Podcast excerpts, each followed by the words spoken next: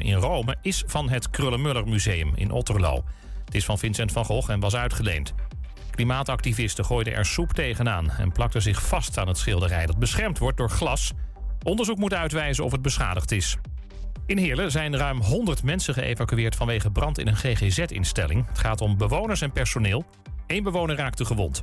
Het vuur ontstond in een van de kamers en al snel stond een groot deel van het gebouw vol rook. En dat moet er eerst allemaal uit en dan kan iedereen weer terug. Het weer nog van Weer Online. Wisselend bewolkt, verspreid over het land wat buien, temperatuur een graad of 13. Morgen begint droog en zonnig, later wolken en vanuit het westen en noorden ook regen. En morgen een graad of 12. En tot zover het ANP-nieuws.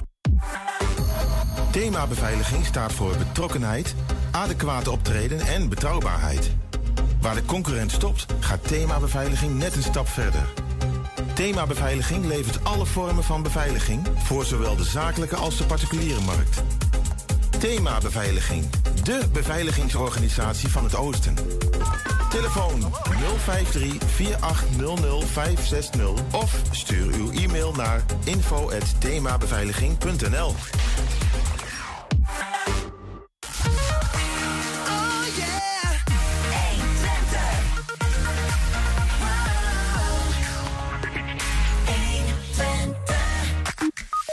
Tien jaar geleden tekenden alle wethouders in de regio een pact. Op naar een afvalloos Twente. Maar hoe staat de vlag er na 10 jaar eigenlijk bij? FC Twente maakt zich klaar voor de laatste thuiswedstrijd voor de winterstop, waarbij trainer Ron Jans een speciaal weerzien wacht. Rosanne Floor en Olivier Schuilenburg zijn samen verantwoordelijk voor de nieuwe 120 podcast Struggles. De podcast gaat over alles waar jongeren in de puberteit tegenaan lopen. En Twitter ontplofte met klachten over de storing bij Instagram deze week. Hoe belangrijk vinden Enschedeërs dit soort platformen eigenlijk? We gingen de straat op met de stelling van de week. Het is vrijdag 4 november en dit is 120 vandaag. 120 vandaag. In het donker zie je meer. Het is de slogan van Museumnacht Enschede, die op zichzelf al genoeg vragen oproept en die uitnodigt om te ontdekken wat dat meer dan eigenlijk is. Morgenavond en nacht gaat het duister de geheimen van de culturele instellingen in de stad ontraadselen, zo stelt de organisatie. Wij kunnen niet wachten en hopen nu dus alvast een heel klein inkijkje te krijgen. Bij ons is projectleider Colin Faneke. Welkom, Colin. Dank je. Ik moet heel eerlijk zeggen, ik zie vrij slecht in het donker. Ja, ook dat, maar ook dan is het meer kunnen zien. Want het gaat niet alleen om de visuele ervaring. Je gaat dingen horen, je gaat dingen voelen, je gaat dingen meemaken. We hebben dit thema gekozen, is al het thema ook van vorig jaar, om aan te geven dat het op een bijzonder tijdstip is. Mm-hmm. Culturele instellingen zijn geopend op tijdstippen waarop ze normaal niet geopend zijn. Maar ook om aan te geven dat er dingen op een andere manier gaan. Heel simpel voorbeeld, bij Kaliber kun je een sculptuur maken in het donker. Maar aan de andere kant, je kunt ook gewoon naar een museum in het donker, in de avond. Ja. En je kunt in het museum niet alleen gewoon door de collectie lopen, maar je kunt ook in het Rijksmuseum een tocht door de krochten maken. Dus achter de schermen in het depot. Wat is de gedachte erachter om dat dan 's avonds en 's nachts te doen? Ja, het is anders, maar hoe anders? Ja, het is niet 100% anders. Laten we wel zijn, een instelling als Metropool is heel goed in talentvolle bands programmeren. En doet dat morgen ook. Dus wat dat betreft is dat niet wereldschokkend anders. Maar het totale programma met in totaal 14 locaties door heel Enschede, van Roombeek tot aan Enschede-Zuid. En op verschillende bijzondere plekken waar mensen heel vaak langs de voordeur zijn gelopen, maar nooit achter de voordeur zijn geweest. Mm-hmm. En een programma variërend van literatuur tot dans en van exposities tot rappers of DJ's of livebands. Ja, dat is volgens mij wel een bijzonder evenement voor Enschede. Ja, het is ook groots, we komen er straks nog verder over te spreken. Maar een beeld zegt ook meer dan 1000 woorden, zeggen ze wel eens. En nou ja, we hebben een aftermovie van vorig jaar om een klein beeld te krijgen en ook een beetje te voelen wat dan die nacht met zich meebrengt, Museumnacht. Als het goed is, hebben wij daar een video van. Komt-ie.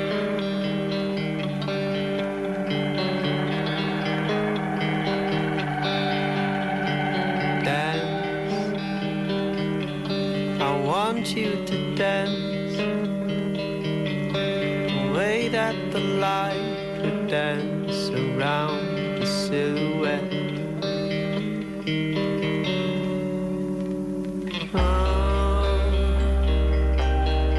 Just close what your eyes did.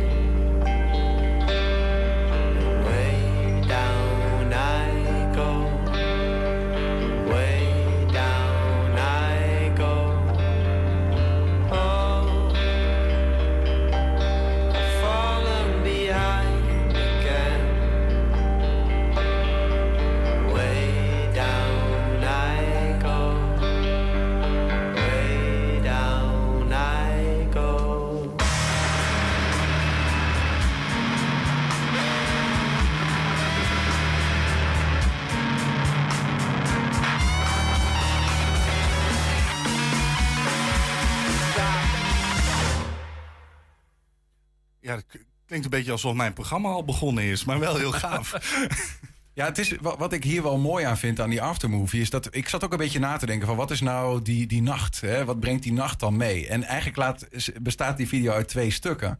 En dat is dat de nacht soms dat hele rustige, zachte meebrengt. Ja. Even die stilte die je soms ook op het toilet kunt hebben, dat je even zit en niks met iemand te maken hoeft te hebben. Hele rare vergelijking, maar je snapt misschien ook wel. Ja, ik weet niet waar dit naartoe gaat. Maar je hebt ook het harde van het donker en de angst die het donker misschien soms wel meebrengt. Het rouwen. Ja. Ja. En dat zie je ook terug in de locaties. We doen een muzikale detox in de theaterzaal in de Bonbonnière van Concordia. Maar aan de andere kant hebben we ook wat meer rauwe underground locaties als Warp, Technopolis, Sick House en ook studiocomplexen. 15 plekken? 14. 14 plekken. Ik heb even geteld op jullie website. Een mooie, prachtige site trouwens, museumnachtenschede.nl. 95 activiteiten in totaal. Ja, niemand gaat exact dezelfde avond beleven. En je kunt ook niet alles zien. Bij deze is dat alvast een spoiler. Sowieso niet, helaas niet. Maar het is eigenlijk alsof je een festival gaat beleven. Met 14 verschillende podia. Mm-hmm. En je zoekt er je eigen weg in. Je laat je hopelijk ook wat verrassen. En zoekt er niet alleen naar de namen die je kent. Maar blijf ook eens hangen ergens. Of stap ergens naar binnen waar je niet zo vaak binnenkomt. Is het groter dan, want het is de derde editie? Ja. Groter dan ooit in dat opzicht? Qua locaties, ja. Hoe gaat dat? Zijn de locaties, is het volgend jaar 20 bijvoorbeeld? Komen ze vanzelf bij je? Of moet je ze nog wel zoeken? Beide. We zien dat het echt wel een naam begint te worden in Enschede. En dat culturele instellingen graag aan willen haken. We zien aan de andere kant ook wel dat nog niet iedereen automatisch denkt... oh, de museumnacht, dat staat al in mijn agenda alvast voor volgend jaar en ik ben erbij. En daar willen we wel naartoe. Ja. Want we zien nog wel wat pareltjes in de stad die te ontdekken zijn. En niet alleen cultuurpareltjes, maar ook gewoon... Ik zoek ook naar panden waar je, wat ik al zei... panden waar je misschien al 100.000 keer langs de voordeur gelopen bent... maar nooit binnen bent geweest. Zoals bijvoorbeeld... Ja, ik denk misschien ga je hetzelfde noemen. De Boxclub Twente? Ja, ik denk dat elke Enschede wel eens langsgekomen is aan de Noorderhagen. En ik denk dat maar een paar procent van de Enschede's ook daadwerkelijk daar binnen is geweest. Het is een voormalige kerk. En bij de koop is bedongen dat het wel een culturele of een sportieve activiteit mag hebben... maar ook geen horecabestemming in mag komen. Okay. En het is van binnen echt een fantastische plek. En je gaat gewoon een avond lang literatuur in de boxring meemaken. Ja, dus, we hebben een foto voorstaan voor de mensen die denken... waar heb je het over? Dat aan de Noorderhagen, dat pand. Ja, bijzonder. En daar is inderdaad in de boxring... Nou, we hebben daar gisteren ook wat van gehoord in de uitzending... zijn daar allerlei woordenbattles, om het zo te zeggen. Literatuur, taal. Ja. En dat varieert echt van singer-songwriters tot freestyle rappers... en van de junior stadsdichter tot aan Twentse zagenvertellers. Ja. En alles wat ertussen zit. Maar goed, het laat inderdaad zien dat museumnacht al lang niet meer... Nou, we zijn de derde editie, van musea is. Alleen over musea gaat. Nee, absoluut niet. We hebben natuurlijk in Enschede eigenlijk maar twee musea. Het Rijksmuseum en de Museumfabriek. Dat zijn twee echt sec musea. Als je alleen daar een museumnacht wil doen, ben je redelijk snel klaar. Ja. Het is wat dat betreft veel meer een cultuurnacht. En ik denk dat het die vibe ook mag hebben. Maar je kunt ook een expositie op een bijzondere plek neerzetten... of juist een dans- of muziekvoorstelling naar een museum halen. En op die manier ook mensen verrassen. Zit er dan ook een limiet aan? Ik bedoel, want in dat opzicht dan is Enschede een bijzondere plek. Hè? Een hotspot van cultuur. Hè? Op verschillende vlakken ook heel veel mensen... dingen die mensen niet kennen, maar die er wel zijn. Maar ik kan me ook voorstellen dat je, als je zou zeggen... over 100 plekken, dat het dan niet meer te overzien wordt. Hè? Nee, inderdaad. Ergens moet je een grens gaan trekken. Want wat is er nog leuk? Ik zag toevallig... Morgen is ook de Museumnacht Amsterdam.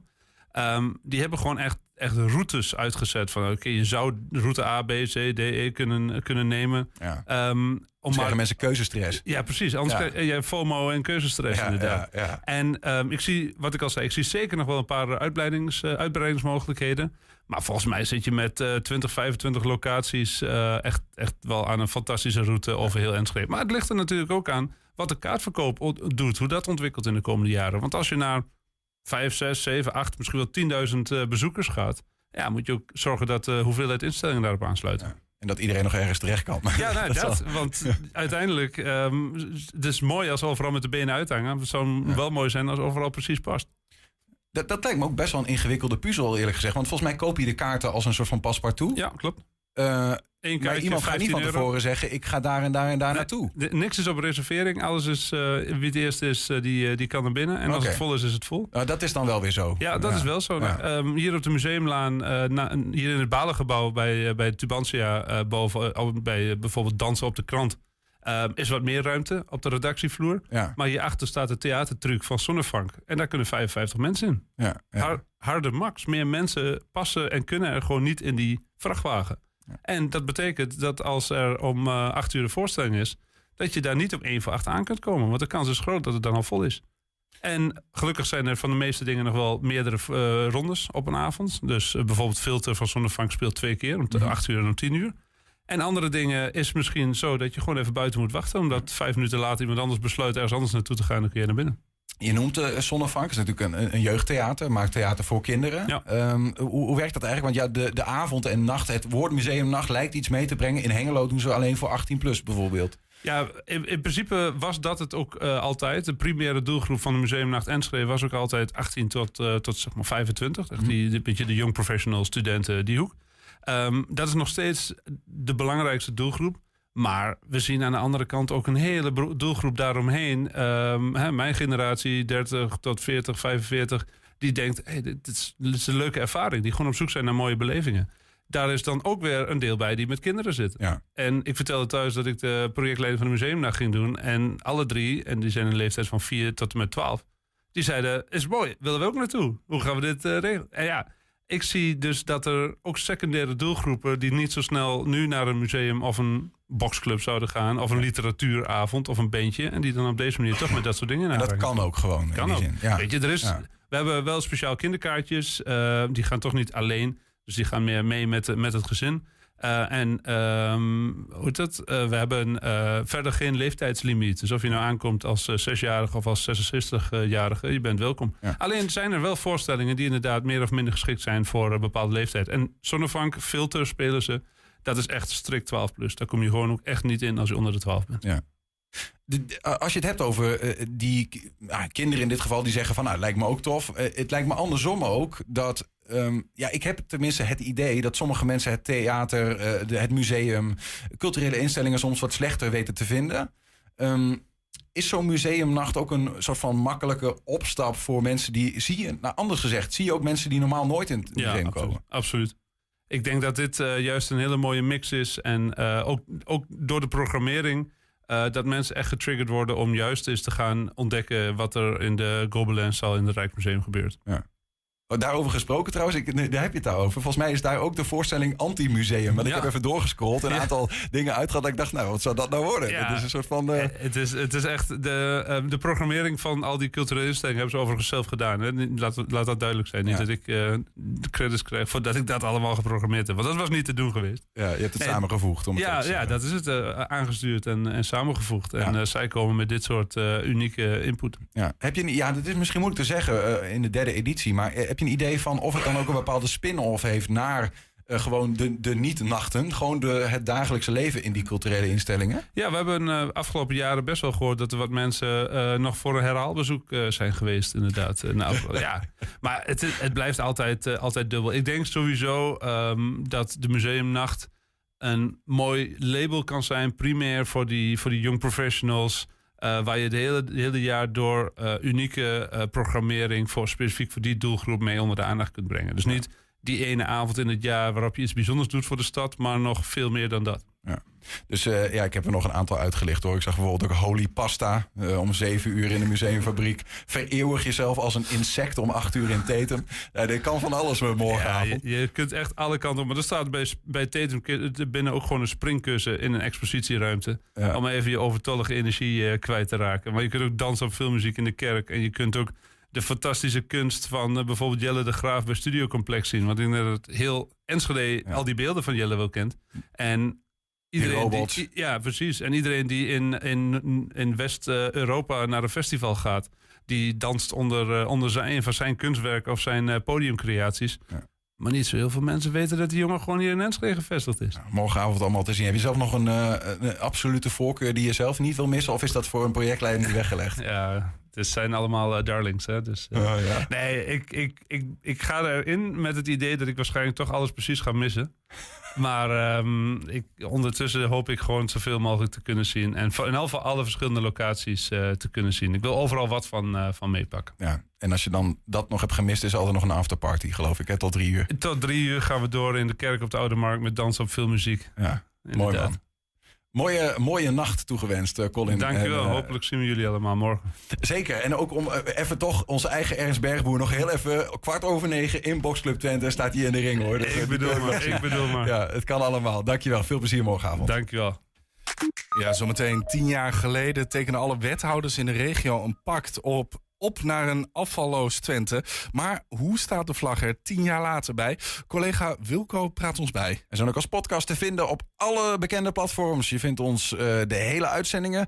120 Vandaag heet dat. En als je zoekt op 120 Vandaag uitgelicht, krijg je iedere dag 1 item uitgelicht. 120. 120 Vandaag. De Hengeloze Voedselbank ging vanmiddag open op de nieuwe locatie. Het oude pand aan de Sloesweg is al jaren rijp voor de sloop. Maar het duurde nog even voor de organisatie terecht konden op hun nieuwe plek aan de Bijtelstraat. Vanmiddag haalden de klanten hun eerste pakketten af. Vanmorgen gingen wij al even kijken bij het inpakken van die kratten. We zijn vandaag in een nieuw pand van de Voedselbank. Ja, trots op, heel trots op. Kan u daar wat over vertellen? Nou ja, wij zijn meer dan 2 jaar bezig geweest om subsidie voor elkaar te geven voor dit pand. Want dan kunnen wij niet ophoesten. Nou, maar we zijn heel blij dat we hier zitten. Het is ruimer, het is groter. Qua vierkante meters is denk ik 300 vierkante meter groter dan het oude pand. Dat was mij hakkerig. Hier niet iets ingeheeld, het is gewoon een bedrijfspand. Waarom was een verhuizing eigenlijk nodig? Dat pand was van de Welbions, de bouwvereniging in Hengelo. En Welbions heeft altijd gezegd, handen, komt een moment dat je eruit moet. Het is een pand waar dus niet meer in onderhoud zit, het is een oud pand. En ze hadden een bestemmingsplan voor die hele wijk daar. En dan past dat pand daar niet meer in. Maar goed, we hebben er 17 jaar gebruik van mogen maken, voor €1 per jaar, symbolisch. Dus we zijn ook heel blij geweest altijd met het pand. Alleen tijdens de corona, toen corona uitbrak, kwamen we in de problemen. Dus te klein, kunnen we niet werken, vrijwilligers te dicht bij elkaar. En dat zijn dus lastige dingen. Daar hebben we hopelijk straks hier geen last meer van. En hopelijk hebben we geen corona meer. Het belang is dat wij mensen die op een of andere manier in problemen zijn gekomen, wat voor problemen dat ook zijn, dat gaat ons niet aan, maar dat we die kunnen helpen. Bent u blij met het nieuwe pand? Ja, het is mooi ruim. Ik ga nu naar buiten kijken, ook het andere pand nu. Was de hele dag zit je binnen en dan zie je totaal niks van die buiten en dan denk je, is het mooi weer of is het geen mooi weer. En nu zie ik buiten zien van ja, het ziet er mooi uit. Voedsel wat hier komt, dat is momenteel nog genoeg voor alle mensen die komen? Nee, voedsel wordt echt een probleem. Energie en voedsel gaat een probleem worden. En hoe lang we het volhouden, weet ik niet. Ik hoop heel lang. We moeten maar kijken. Ik ben druk bezig nu met scholen, met voedselinzameling. En dat gaat hartstikke goed. En wat doet u hier precies? Nou, dat is het gewoon het verdelen van, het klaarmaken van deze pakketten. Dus dat is allerlei spullen verdelen. Kruidenier, zware is. Ik ben nou ook bezig met groenten. Dan maken we gewoon deze pakketten klaar.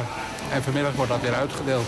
Waar ligt de toekomst voor de voedselbank in? Nou, ik ben bang dat wij altijd zullen blijven bestaan. Daar ben ik echt bang voor. Hoor. Kijk, er moet een oplossing komen in de vorm van de schulden die mensen hebben. Mensen moeten begeleid worden. Hoe ga je met geld om? Wat doe ik je mee? Kijk, het is natuurlijk niet fijn. Je komt hier vrijdags, je haalt hier een kratje op. Je gaat naar huis en er ligt weer zo'n blauwe envelop op de mat. Nou, dan begint het alweer.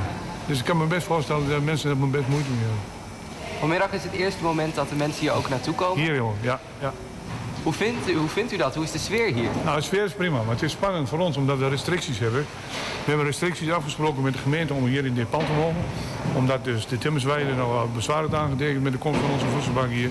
Ja, die restricties zullen we moeten voldoen. Dus dat betekent snelle doorstroming van de klanten. Snel naar huis.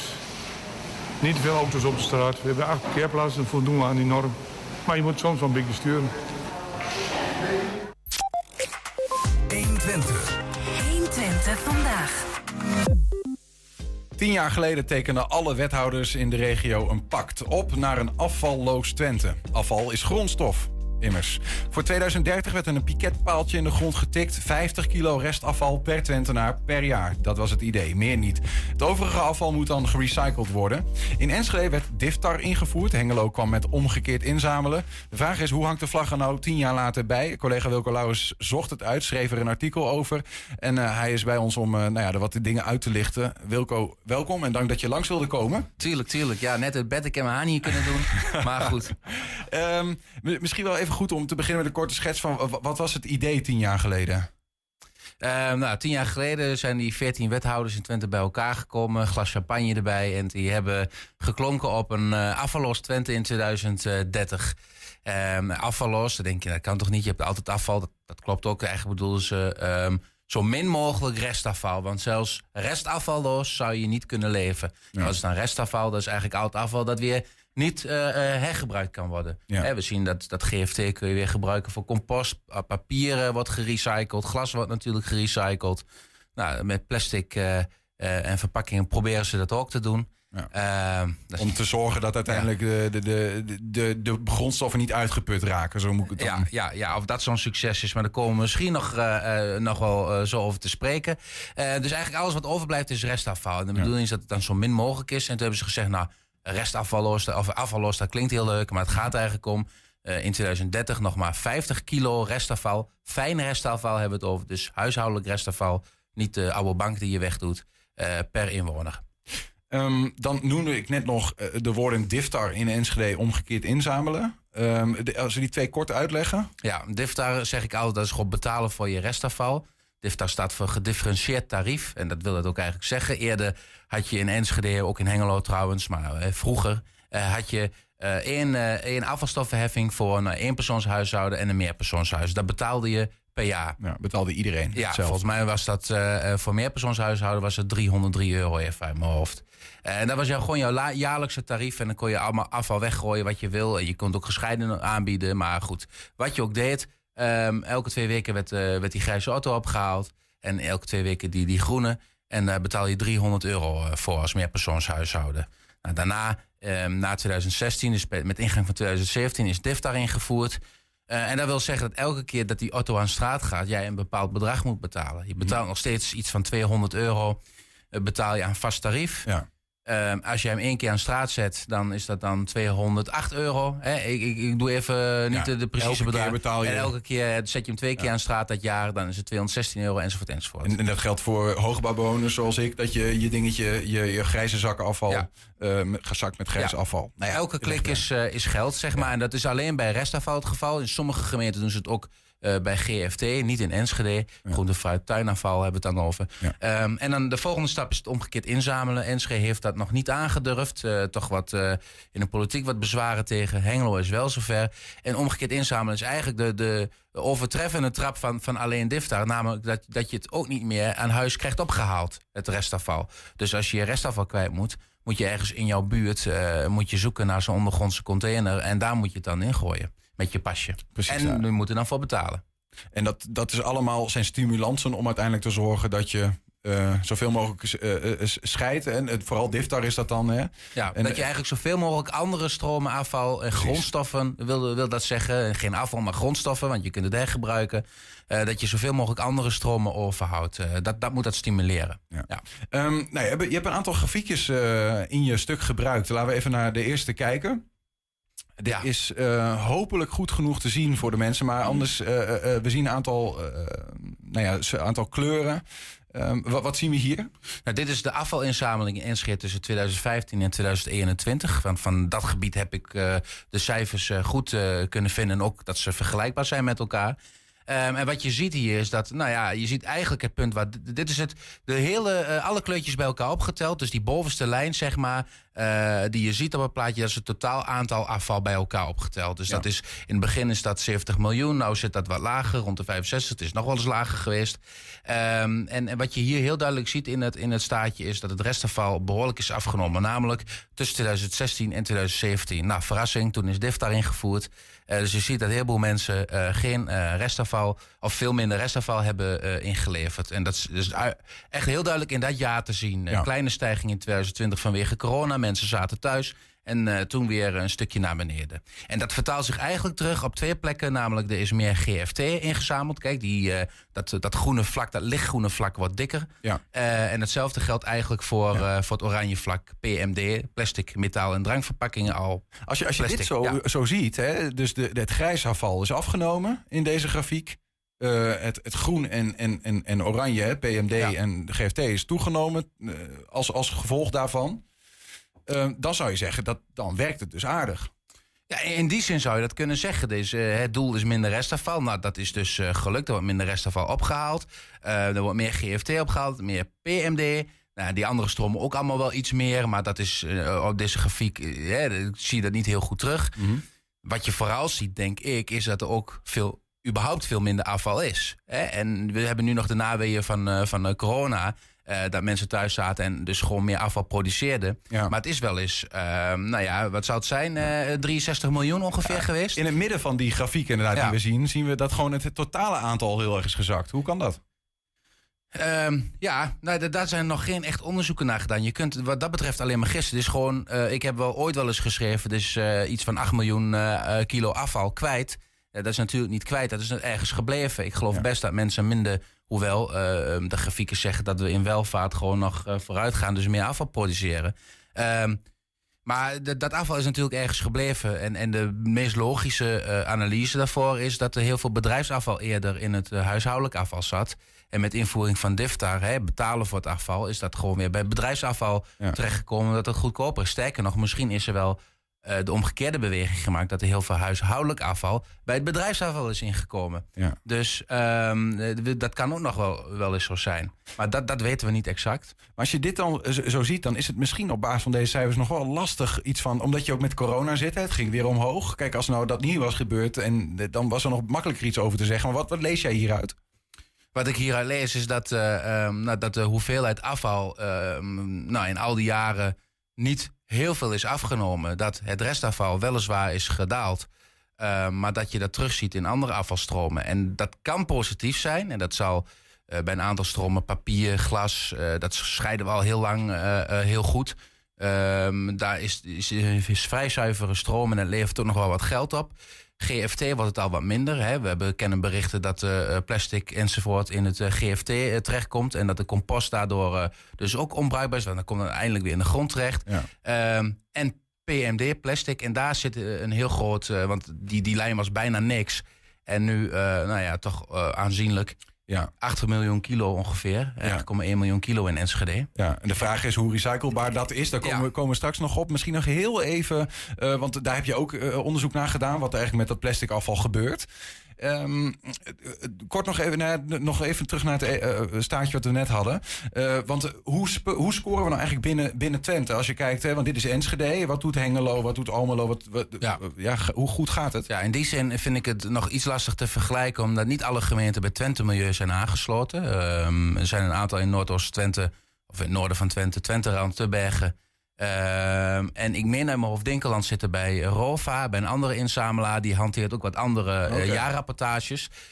Dus ik hou me even bij de 9 gemeenten die bij Twente Milieu zijn aangesloten. En dan is, kun je zeggen, Hengelo en Wierde zijn de beste jongetjes van de klas. Hengelo weet ik uit mijn hoofd even 69 kilo. Wierde zit ongeveer op dat, voor mij op 72 of zo. Restafval per persoon, tenminste volgens de jaarrapportage. En Enschede op 103 kilo en Almelo zit op 192. Dat zijn zeg maar de... Okay. En Almelo is niemand is nog bij die...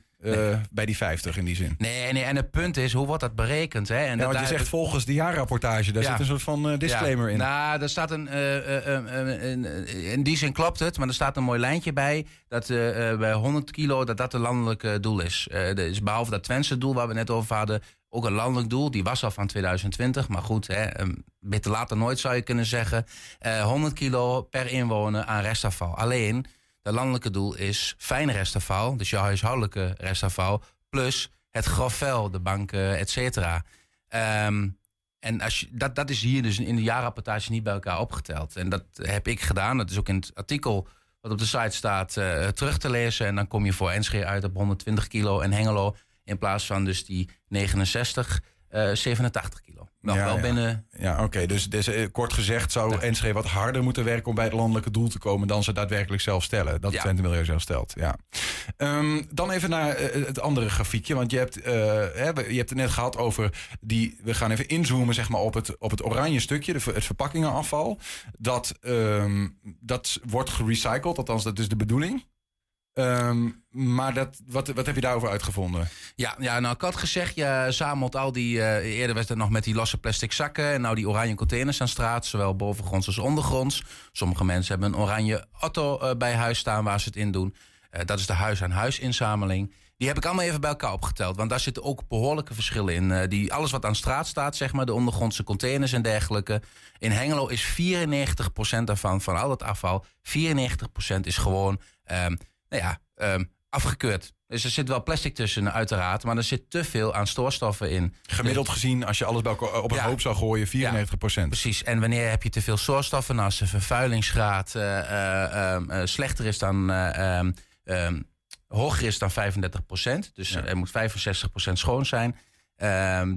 Dan is het afgekeurd. Dus 94% van dat afval in die oranje bakken in Hengelo... wordt eigenlijk gewoon, voor niks gescheiden. Ja, dat gaat gewoon rechtstreeks naar de verbouwing. Dat gaat niet naar de sorteerder, want dat is het verhaal normaal gesproken. Dat gaat naar Drenthe, naar Wijster. Atero zit daar, die sorteert dat. En die kijkt dan wat dan recyclebaar is. En dat wordt dan, ook weer een heel lang verhaal... maar dat komt vaak in het buitenland enzovoorts weer terecht. Maar de bedoeling is daarvan dat gerecycled wordt. Maar dat 94 van dat gedeelte, van die bakken aan straat... dat redt niet eens Wijster. Dat wordt gewoon hier bij de oven van Twence in de oven gegooid. Okay. En in Enschede is dat voor die bakken aan straat bijna 90%. Als we het totaal nemen, en dat zien we in deze grafieken... zie je dat in Enschede zo'n 60% volledige afkeur is. In Hengelo 55% ongeveer, dus ook meer dan de helft. En dan heb je een heel klein beetje goedkeur in Hengelo. Dat is, dat mag niet te veel heten. En in Enschede is dat iets groter. Dat gaat, wat zal het zijn? Dat gaat richting de 15%, denk ik zo. Ja. En dan heb je nog deelafkeur. Dat is een apart verhaal. Eerder, en daar is wel wat om te doen geweest in Twente... werd dit gewoon ook gezien als afkeur. Want het is te veel vervuild. Dat is afval wat tussen 65% en 65% schoon is. Tussen 65 en 35 en 65. 35, 65, oké. Dat zeggen 85 moet ik zeggen trouwens. 65, 85. 65, 85. Maar goed, in die zin doet het er ook niet zo toe. Het is afval wat niet goed genoeg is om goedgekeurd te worden. En wat eerder afgekeurd zou worden. Ja. Nu hebben de Twentse gemeenten een deal gemaakt... dat ze voor dit afval, voor die deelafkeur... nog een vergoeding krijgen. En dat het alsnog naar Wijster gaat... om gesorteerd te worden, wat er nog eventueel uit recyclen valt. En daar krijgen ze dan nog een gedeeltelijke vergoeding voor. Want voor die goedkeur krijg je een vergoeding, een volledige. Ja. €218 per ton is dat dit jaar. En voor die deelafkeur dan 130 of zo. De grootste vraag bij mij is, hoe kan dit? Zijn we dan met elkaar zo slecht? Tenminste, ik heb het idee dat als ik thuis... ik heb zo'n zak liggen en dan gooi ik mijn zoveel mogelijk plastic dingen in. Is dat dan, als het er al een beetje eten nog aan zit... is dat dan al niet meer goed? Of hoe werkt het? Nou, het is heel lastig om te zeggen. Kijk, als er eten in zit, als er te veel eten zit... natuurlijk dan, als je je restafvalzak weggooit... dat kan natuurlijk niet in zo'n oranje container. Als daar zo'n zak in zit en het is te veel... en er wordt met het oog wat het gecontroleerd... en daar kijken ze naar. En als je allemaal vuilniszakken erin ziet liggen... dan zeggen ze, nou, dit is afgekeurd. Gaan ze niet meer naar kijken, dat is gewoon klaar. Dus dan kunnen er bij wijze van... 10 mensen goed hebben gedaan. Ja. Eentje gooit zijn grijze afval erbij en dan is de hele partij... Nou ja, en het eentje is... Zo'n zak kunnen ze er wel uithalen. Dan is het wel wat meer natuurlijk. Ja. Hè? Maar in die zin is het waar. Er kan heel veel gewoon schoon afval tussen zitten. Maar als daar te veel aan andere stoorstoffen in zitten... Ja. Dan is het afgekut. Sterker nog, bij sommige soorten afval, zoals chemisch afval... Als daar maar ook maar iets van tussen zit, dan wordt die vracht gewoon afgekut. Ja. Jij zegt al even van, dat is even het derde hoofdstuk. Dat gaat over dat wij dat afval, wat als restafval komt, dat niet gerecycled wordt. Of deze partijen die worden afgekeurd, die worden naar Twence gebracht. Die gebruiken dat als warmtebron. Ja, zo leg je het op de meest positieve manier uit, inderdaad. Dat wordt verbrand en daar hebben we warmte van via de stadsverwarming. Ja, maar het doel is natuurlijk om dat afval niet te verbranden. Dat wordt gesteld met die afvaldoelen. Hè? Dan hoeft het niet de verbrandingshof in, dan kunnen we het hergebruiken. Maar goed, dat lukt al zodanig dat Twence afval moet bijkopen uit het buitenland. Dat is dan weer de keerzijde van als jij een eigen systeem hebt... waar je dan ook nog de warmtebron van maakt. Dus dat die schoorsteen wel moet roken, wil jij je stadsverwarming hebben. Dus je kunt wel veel minder restafval hebben. Ja. Maar dat is het stadsverwarmingsverhaal. Maar goed, inderdaad, dat heeft wel een link met het afval. Als je te weinig afval aanlevert...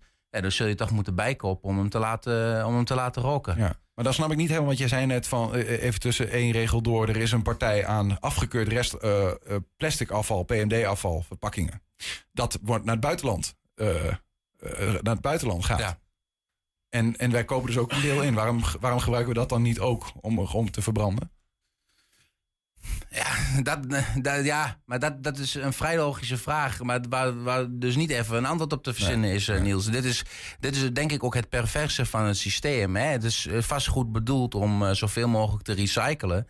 Maar in de praktijk zie je dus, en er zijn nu ook Kamervragen over gesteld... dat er miljoenen kilo's plastic naar het buitenland getransporteerd worden... en ergens in Turkije bijvoorbeeld op een afvalberg of een brandstapel belanden... Ja. En dus niet gerecycled worden, omdat die de toestroom van het plastic afval niet aan kunnen... en omdat heel veel van het plastic afval ook gewoon troep is.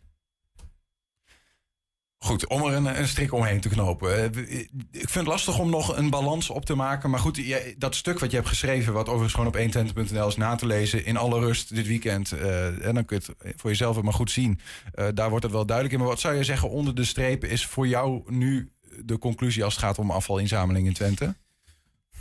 Ja, nou ja, kijk, dat is bijna een vraag om... Het is ook politiek, hè. Afval is business, afval is ook emotie. Hè. Dat zie je ook overal. En als je mij vraagt wat moet er gebeuren... dan is het al bijna politiek. Alsof ik een politieke mening verkondig. Ik durf wel vast te stellen dat de huidige manier... is niet bepaald efficiënt, zou ik zeggen. Hè. Er bestaan nascheidingstechnieken. En dan als je die vragen stelt en als je met mensen in het afvalwereldje gaat praten... die zeggen dan altijd, ja, maar nascheiding. Mensen denken met nascheiding dat je dan... we moeten gas en glas en GFT en dergelijke moeten we blijven inzamelen. Dat kan een machine niet. Nee, nu nog niet in ieder geval. Maar nascheiding wil gewoon zeggen dat jij het restafval en het PMD... het plastic bij elkaar ingooit. Ja, dat raakt vervuild. Ja, dat plastic wat... viezig, dat is troep, dat zul je moeten schoonmaken, dat zul je moeten sorteren. En dan zul je ook een behoorlijke afkeur hebben. Maar als je dat doet, in ieder geval bij de hoogbouw... dan heb je, denk ik, minder troep op straat. Is de kwaliteit van het afval uiteindelijk beter. En wat je wel zou kunnen doen, is bij de laagbouw gewoon de bakken aanhouden die er nu zijn. Want daarin zie je dat... dat de kwaliteit plastic een stuk hoger ligt. Ja. Maar altijd aan het eind van het verhaal blijft de vraag van... hoeveel van het plastic kun je daadwerkelijk recyclen? En daar ligt ook een taak voor de de veroorzakers van het afval. En dat zijn niet, want dat wil DIFTAR zeggen, hè, de vervuiler betaalt. Nee, wij zijn niet de veroorzakers van het afval. Dat zijn de bedrijven die de verpakkingen maken. Ja. En als die verpakkingen beter recyclebaar zijn... dan zou het ook een stuk makkelijker worden. Statiegeld, ook een optie. Dan heb je die flesjes en die blikjes... Nou, het is zomaar wat dingen. Ja. Politieke carrière. Nee, maar dank in ieder geval Wilco voor het uiteenzetten van de cijfers. En daar kunnen dan de beleidsmakers rustig voor gaan zitten... om te kijken hoe zit het nou eigenlijk. Nou ja, allesomvattende conclusie. Dit kost geld. Hè. Wat we net hebben gezien met dat plastic. Dit kost geld. Het levert minder op aan vergoedingen... dan dat het kost om het bijvoorbeeld te verbranden en te transporteren. En dat is denk ik een punt waar... in ieder geval politici ook over zouden moeten denken... Van, is dit dan wat we willen? Is dit het efficiënte beleid wat we willen? Ja. Wordt wel over nagedacht. Maar ik weet niet of dat allemaal gaat helpen. Nee. Na te lezen op 1twente.nl. Wilco, dankjewel. Ja. Zometeen Rosanne Floor en Olivier Schuilenburg zijn samen verantwoordelijk voor de nieuwe 1Twente podcast Struggles. De podcast gaat over alles waar jongeren in de puberteit tegenaan lopen. 1Twente. 1Twente vandaag. Ja, Twitter ontplofte met klachten over de storingen bij Instagram deze week. Hoe belangrijk vinden Enschede's dit soort platformen eigenlijk? We gingen de straat op om de inwoners dat te vragen. Deze week kregen duizenden Instagram-gebruikers het bericht dat hun Instagram opgeheven ging worden. Nou ja, dit leidde tot ongeveer dit soort berichtjes. Maar uiteindelijk bleef het gaan door een storing van Instagram zelf. Best wel opmerkelijk eigenlijk dat dit zoveel onrust heeft veroorzaakt. Daarom gaan we vandaag de straat op met de stelling: ik ben afhankelijk van sociale media. Ik ben afhankelijk van sociale media. Ja, zeker. Ja. Ja? Ja. Oh nee. Nee? Jij kan wel zonder WhatsApp? Ik kan prima. Ja, WhatsApp is wel WhatsApp gewoon appen voor mijn ouders of zo. Maar voor de rest, ja.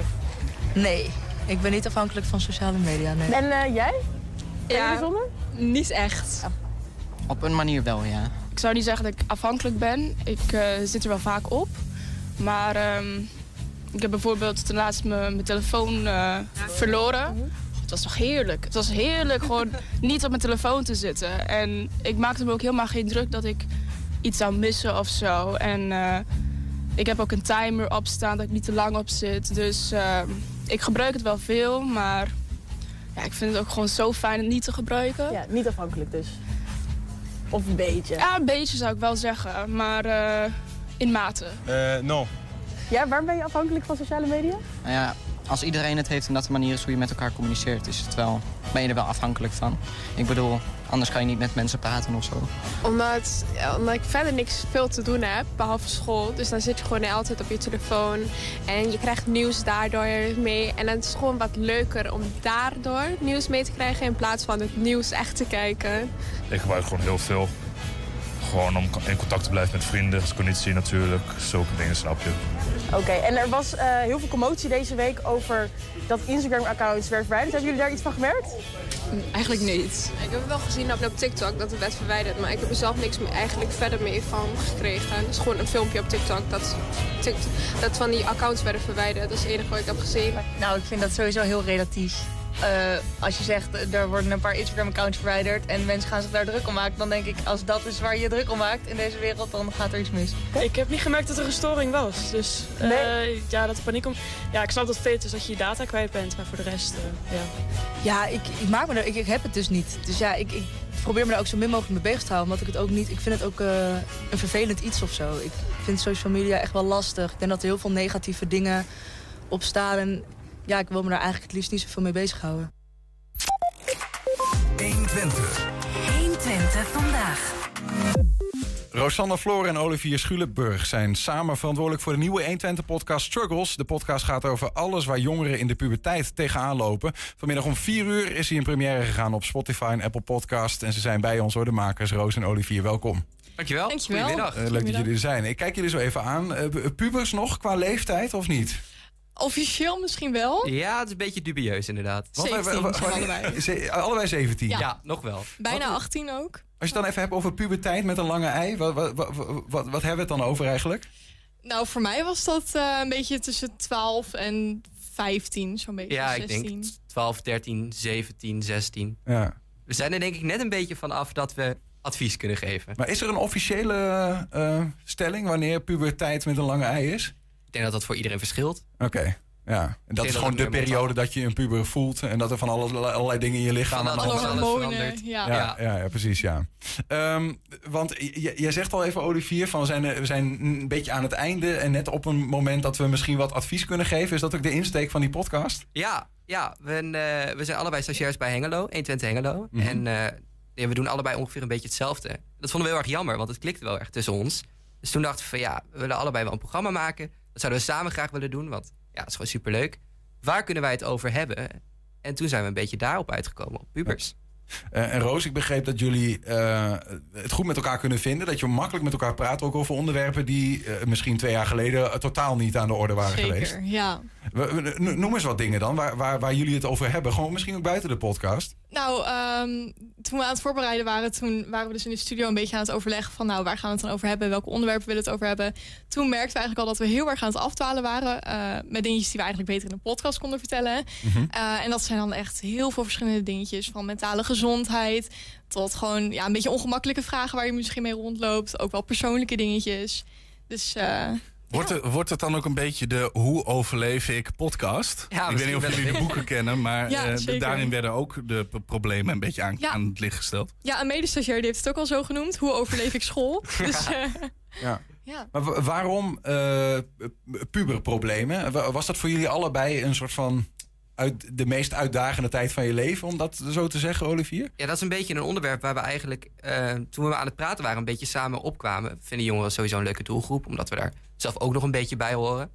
Nou, en, een beetje. Een beetje, ja. Helemaal. We zijn allebei 17, dus inderdaad. Maar ja, het praat makkelijk weg. Het is interessant. Er valt veel over te zeggen. Ja. Zeker nu, denk ik. Maar het is ook wel eng. Ik bedoel, want het zijn juist de dingen waar je mee struggelt, die ook vaak een stuk schaamte meebrengen. En waarvan je in de puberteit denk om je heen kijkt van, ja, heb ik dat alleen? Heeft de ander dat ook, waar niemand over praat? En dan gaan jullie daar een beetje over lopen praten, Roos. Ja, ik denk ook wel dat dat het mooie eraan is. Want wij zijn inderdaad net een beetje over die schaamte heen. Ik vind het zelf juist hartstikke grappig om het over dingen te hebben die ik vroeger dus hartstikke gênant had gevonden. En ik denk dat ik het ook wel zelf heel erg fijn had gevonden op die leeftijd om naar zo'n soort podcast of naar zo'n soort video te kunnen luisteren of kijken. Mm-hmm. Omdat je herkent het gewoon. En dat doorbreekt misschien ook wel een beetje dat taboe dingetje daaraan. Noem eens wat typische puberproblemen. Ja, liefde, relaties. Onzekerheid, je eerste keer zoenen, eerste keer seks. Echt, alles komt aan bod. Ja, eigenlijk is alles wel, zit wel een soort taboe om als je jong bent. Mm-hmm. Maar ook mentale struggles, zoals je zei, van ja, er wordt niet echt over gepraat. En wij denken juist dat we dat moeten doorbreken. Want we zouden gewoon over alles moeten kunnen praten. En alles zou bespreekbaar moeten zijn. Ja. Maar goed, jullie doen het ook pas aan het einde van die periode.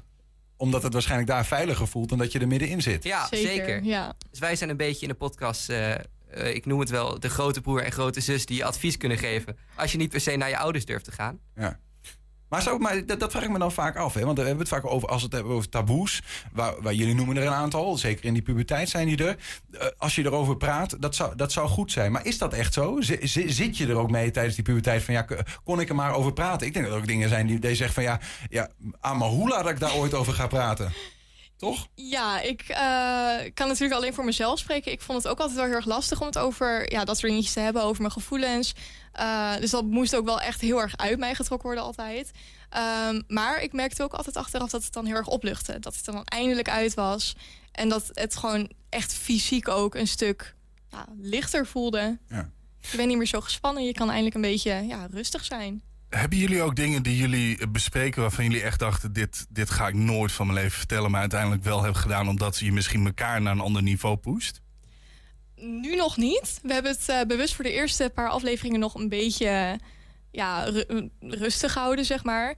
Maar ik denk zeker wel dat dat nog komt. Ja, we zijn wel, toen we begonnen, heel erg mild, maar we zijn wel zo comfortabel met hoe we met elkaar praten ook. En het is een veilige omgeving. En dat proberen we ook te creëren voor de luisteraars. Dat we wel eigenlijk alles zouden kunnen bespreken. Ja. Je denkt nog niet van, waar ben ik aan begonnen? Nee. Ja. Dus zullen we eens een stukje luisteren? Ja, helemaal goed. Maar die identiteitscrisis, dat is wel een grappig verhaal. Dat is ontstaan omdat een vriendin van mij en ik gingen op tennis samen. Oh, wat leuk. We wouden in eerste instantie op tennis omdat we de kleding zo leuk vonden. Weet je wel, zo'n polootje en een tennisrokje. Dat vonden we helemaal geweldig, dus daarom wilden we op tennis. En toen gingen we samen, ja zeker, toen gingen we samen tennisschoenen uitzoeken. En die vriendin van mij die was heel erg bezig met, ik wil de mooiste schoenen. En ik ging met haar mee naar die hardloopwinkel. En toen kwam ik thuis en dat bleef een beetje in mijn hoofd hangen. En ik was gewoon een beetje bezig met, wat vind ik dan belangrijker? Vind ik belangrijker dat het er mooi uitziet of dat het comfortabel is? En toen op een gegeven moment, ik was volgens mij 13 toen. Toen was het 10:00 of zo. En dat was natuurlijk hartstikke laat van 13-jarige. Kwam ik helemaal huilend naar beneden naar mijn ouders. Ik weet niet wie ik ben. Ik had echt een enorme identiteitscrisis. Omdat ik niet wist of ik het nou belangrijker vond dat mijn schoenen mooi waren of dat ze goed zaten. Is het ook... Mooi. Klinkt ten eerste echt heel erg leuk. Maar is het ook echt een podcast over anekdotes? Of probeer je mensen hier ook wat mee te leren, zeg maar? Allebei wel een beetje, denk ik. Ja, we proberen heel erg advies te geven. Maar dat voornamelijk ook doen uit onze eigen ervaringen daarmee. Ja. Dit is wel een goed voorbeeld van hoe informeel wij over zaken kunnen praten. Maar ik zit om nog even op dat fragment terug te komen. Is dat ook... Nou ja... dat je denkt, puberproblemen... Ja, dat is een beetje het gekke. Achteraf kun je dan zeggen, waar maakte ik me druk om? Ja. Maar toen was het voor jou een wereldprobleem. Ja, en dat is ook wel wat we echt in de podcast duidelijk willen maken. Van, weet je, we kijken er nu misschien een beetje lacherig op terug. Maar we zeggen hierna ook wel van... Weet je, nu vinden we het misschien niet meer de grootste problemen... maar dat betekent niet dat het toen geen grote problemen waren. Ja, ik kreeg ook nog een voorbeeld waar ik vertel over de eerste keer... dat een meisje mij leuk vond. En dat ik dat zelf... heel eng vond. En want ze ging maar op een vrijdagavond dan appen van... hey, wat ben je aan het doen? Nou, ik was doodsbang dat zij bezig was... met wat ik aan het doen was op vrijdagavond. Als ik nu zo nadenk, denk ik van ja... dat is gewoon een leuke gesprek starten. Ja. Maar dat was zo eng voor mij. Ik snap het. Ja. Weet jij nog een van jouw tienerproblemen? Leuk. Of zet ik je nou op voor het blok? Nou, ik denk wel. Dat is een beetje de interessant ding. En ik heb, als het gaat bijvoorbeeld om meisjes... Ja, ik was altijd gewoon aan het skateboarden en zo, weet je wel. Dus ik was daar, maar ik had wel altijd het idee dat dat moest. En dat vond ik altijd heel ingewikkeld, zeg maar. Op school had je zo'n stom gala... en dan moest je dus een schuifelpartner vinden of wat dan ook, hè. Mm-hmm. Nou ja, goed. En dat lukte dan wel. Maar het was altijd een beetje van... ja, ik was daar gewoon eigenlijk niet zo mee bezig of zo, weet je wel. En terwijl ik wel het gevoel had dat het moest. En dat leverde voor mij wel eens een soort van crisis op. Ja, dat is een beetje de conclusie die we trokken aan het einde van die aflevering. Naar mijn verhaal van ja... Doe het lekker op je eigen tempo. Er zit inderdaad een hele grote sociale druk achter van... ja, je moet daar jong al mee bezig zijn. En misschien mensen om je heen, daar hebben we het ook over... die zijn daar al wel mee bezig. Dan kom je een beetje in een interne struggle. Mm-hmm. Van ja, wil ik dat ook? Ben ik daar klaar voor? Maar ja, de conclusie is... doe alles op je eigen tempo. Zit geen haast achter. Ja. Relax. En dat geldt denk ik met bijna alles dan. Hè? Van dat wel vooral het belangrijkste is. Dicht bij jezelf te blijven. Want dat is denk je raakt jezelf op een gegeven moment kwijt. Ik heb dat toen gehad. Toen ik voor het eerst zoende was. Ik was wat ouder, 17. Maar ik werd gepusht om het te doen. Dus nooit eigenlijk vanuit een vrijwillige basis. Dat ik dacht, nou... Ja, je bent daar gewoon op. Toen ik de leeftijd van een puber had, was ik helemaal niet mee bezig, joh. Ik ging naar school, ik had mijn vrienden, ik dronk stiekem en dat soort dingen. Ja, maar met meisjes was je nooit echt bezig. En toen daarin gepusht. Maar wat ik daarmee eigenlijk ook wil zeggen, want vertel je dan ook verhalen die zeg maar niet alleen maar roosgeuren maneschijn zijn, maar ook die wat diepere niveaus raken. Zeker. Ja, ik kan er wel een voorbeeld van geven. Volgens mij in de tweede aflevering was dat. Hadden we het over onzekerheid. En dat is ook wel iets waar ik zelf heel erg mee heb geworsteld. En dan zijn we daar ook wel eerlijk en open over. Ja, we hebben het ook over faalangst. Ja. Dat best wel een groot ding is en hoe je daarmee om kan gaan. En dat zijn wel serieuzere onderwerpen. Ja. Je zegt heb geworsteld, hè? Maar ik kan me ook gewoon goed voorstellen dat dat nog steeds zo is. Dat er dingen er zijn waar je over praat die gewoon nog steeds aan de hand zijn. Ja. Is het dan veiliger om in die verleden tijd te spreken? Want ja, onzekerheid is voor denk ik niemand vreemd. En mensen zeggen wel eens hoe ouder je wordt, hoe minder het wordt. Maar jullie zijn 17. Ja, dan zit je gewoon nog midden in de dingen die je aan het bespreken bent. Zeker, toch? Ja. En wij zullen ook de eerste zijn die dat toegeven. Ja. Dat benoemen we ook in de aflevering. We praten heel erg vanuit het heden, ja, en toen hadden we dat. Maar we zitten zeker nog steeds met dingen. Ja. We hebben ook een aflevering in de planning staan... waar we over onze eigen struggles gaan praten. Dus het is niet als wij ons voordoen van wij hebben alle antwoorden. Dat is zeker niet zo. Ja. Wij struggelen zelf ook met dingen. En ik denk dat dat een stukje acceptatie is van elkaar. Dat we dat allemaal hebben. En hoe makkelijker het is om dat te accepteren... hoe makkelijker we daarover kunnen praten. Hoeveel afleveringen zijn er gemaakt? Want je zegt al aflevering 2, dit en dat. Hoeveel... Ja, we proberen wekelijks een nieuwe aflevering uit te brengen. En we willen ook iedere week een stukje voorlopen. Dus vandaag is inderdaad de eerste aflevering online gekomen. Ja. En de tweede staat nu een beetje in de stijgen. Ja, hoeveel komen er? We hebben een planning voor zo'n 10, 11 afleveringen. Maar het is ook heel erg... we hebben een enquête gemaakt... die de kijkers kunnen invullen. Of de luisteraars moet ik zeggen, want het is een podcast. Mm-hmm. Maar daar hebben we al heel veel leuke reacties op gehad. En op basis daarvan... gaan we ook aflevering maken waar we vragen gaan beantwoorden. Dus echt dichtbij komen met onze luisteraars... van waar hebben jullie behoefte aan? Ja.